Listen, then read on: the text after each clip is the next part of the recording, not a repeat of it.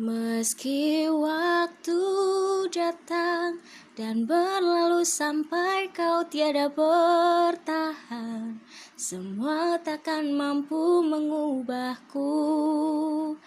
Hanyalah kau yang ada di relungku, hanyalah dirimu mampu membuatku jatuh dan mencinta.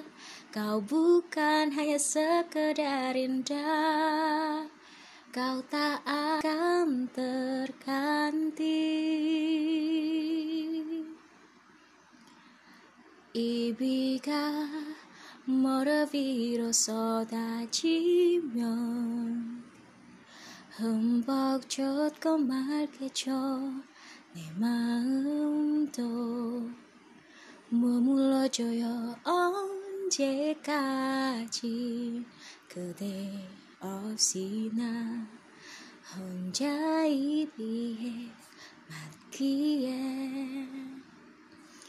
Hello world, ketemu lagi nih sama Lia di podcast. Kali ini Lia mau ngebawain tema musik K-pop.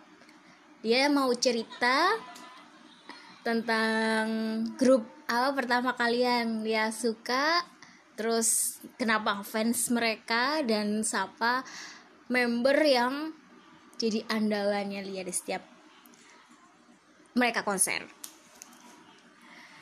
Dan kayaknya Lia juga mau nanya ini uh, seseorang yang berada di sebelahnya Lia sekarang tentang grupnya yang dulu dia suka dan sekarang yang dia suka. Grup mana? Oke, Lia mulai ya. Kalau Lia dulu untuk pertama kali kenal K-pop itu sebenarnya ada di tahun dua ribu lima belas. Dan grup pertama yang Lia suka adalah Infinite. Dan lagu pertama yang ngebuat Lia suka Infinite itu adalah Paradise. Terus member andalan adalah Sungyeol sama Kim Sungkyu. Yang sekarang katanya Kim Sungkyu sudah nggak memperpanjang kontraknya di Woolim Entertainment. Dulu pertama kali dikenalin Infinite itu dari lagu yang diputar sama adik aku.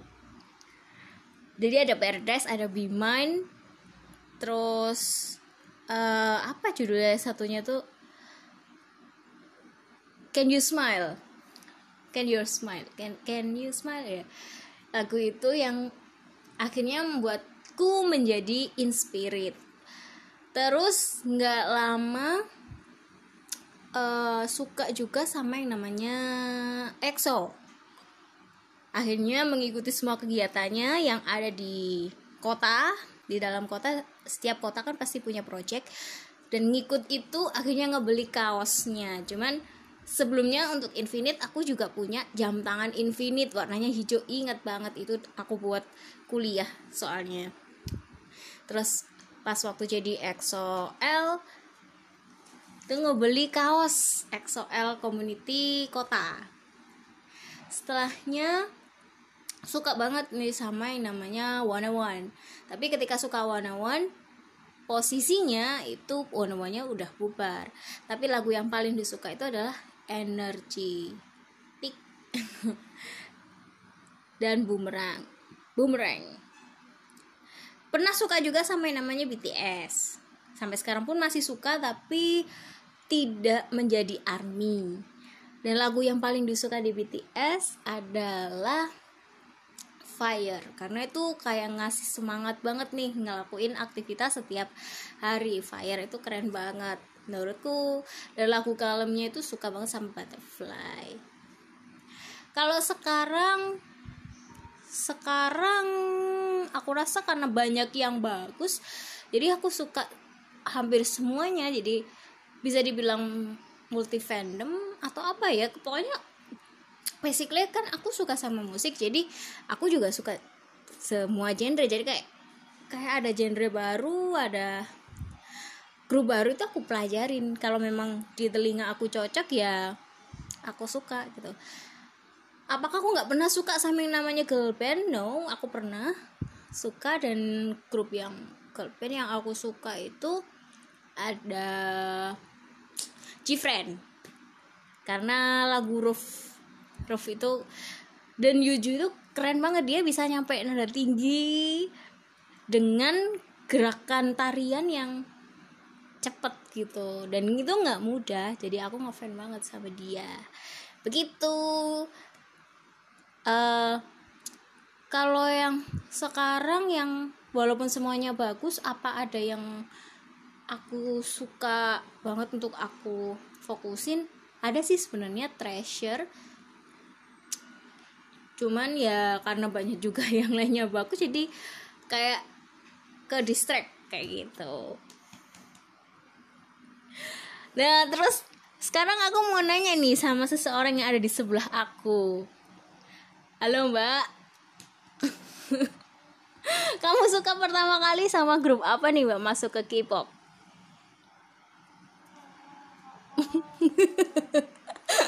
Dia malu-malu, dia nggak mau katanya.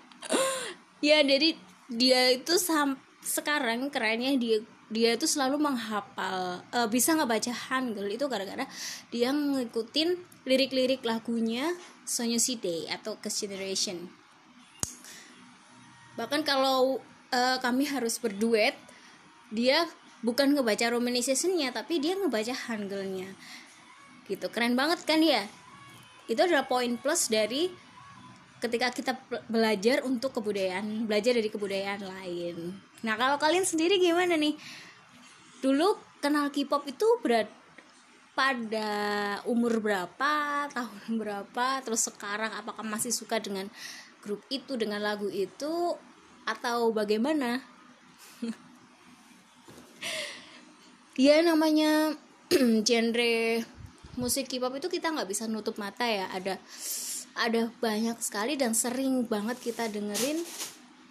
Mau uh, kayak istilahnya apa ya, model ponsel lah ya, besok itu sudah ada yang baru lagi, besok ada ada yang debut, besok ada yang comeback, semacam kayak gitu. Dan comeback, uh, debut, terus hiatus, wis itu bubar, itu udah jadi kayak ya ini adalah proses gitu loh, proses dari K-pop gitu, proses dari musik. Senengnya mereka bisa kayak nge, nge apa ya misalnya, kayak ngebuka gitu, ngebuka ngebuka pikirannya kita bahwa kita nggak bisa selamanya suka dengan mereka, bisa su- selamanya itu dalam artian sampai sampai nggak nggak ada gitu, gitu kayak mereka, kalau intinya kayak semuanya itu nggak nggak nggak abadi gitu loh bahasanya. Terus yang baru-baru aja ini aku suka itu yang buatku ngebucin adalah uh, Bapak Mak Tuan dari G O T seven, yang aku baru sadar kalau ternyata dia dan aku adalah manusia-manusia yang selain gitu. Jadi kayak oh dia itu keren banget ya gitu, karena dia seorang kompos- komposer, produser juga, dan dia sekarang udah jadi businessman gitu di L A. Tuh jadi kayak ih ngefans lah aku sama si si Bapak Mak Tuan ini. Oke. Okay. Sekian dulu ya kayaknya untuk K-pop. Ini hanya cuap-cuap sebentar sih tentang apa sih kesukaanku dari K-pop. Karena yang jelas aku bisa tahu musik hip hop, R and B itu juga dari K-pop gitu. Bahkan dulu waktu aku pernah sempat suka dengan X one, itu banyak banget gitu loh musik-musik uh, hip hop gitu.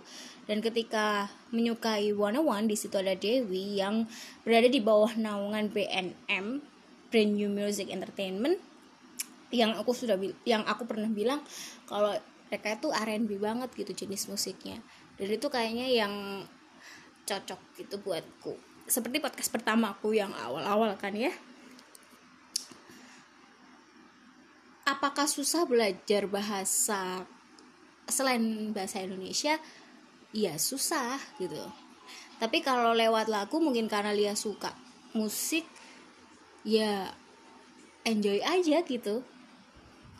Lia juga selalu berusaha untuk pronunciation-nya itu bagus, sama kayak penyanyi aslinya, pronunciation-nya loh ya. Jadi nggak, biar nggak timpang banget gitu loh, biar nggak terlalu medok banget seperti itu. Sering nonton filmnya juga, dramanya juga, sehingga ngebantu banget nih untuk pronounce pronounce-nya aku. Jadi selalu kalau ngedengerin lagu, ngedengerin film tuh pakai headset gitu. Oke, terima kasih sudah mendengarkan cuap-cuap sore ini. Ini debatnya sore hari, jadi kalau kalian mendengarkan waktu pagi, siang, sore, atau malam, ya aku ngucapinnya selamat pagi, siang, sore, malam. Tapi ini dibuatnya pada sore hari. Sekian podcast hari ini. Terima kasih sudah mendengarkan. Jangan lupa jaga kesehatan dan jangan lupa bahagia. Goodbye world.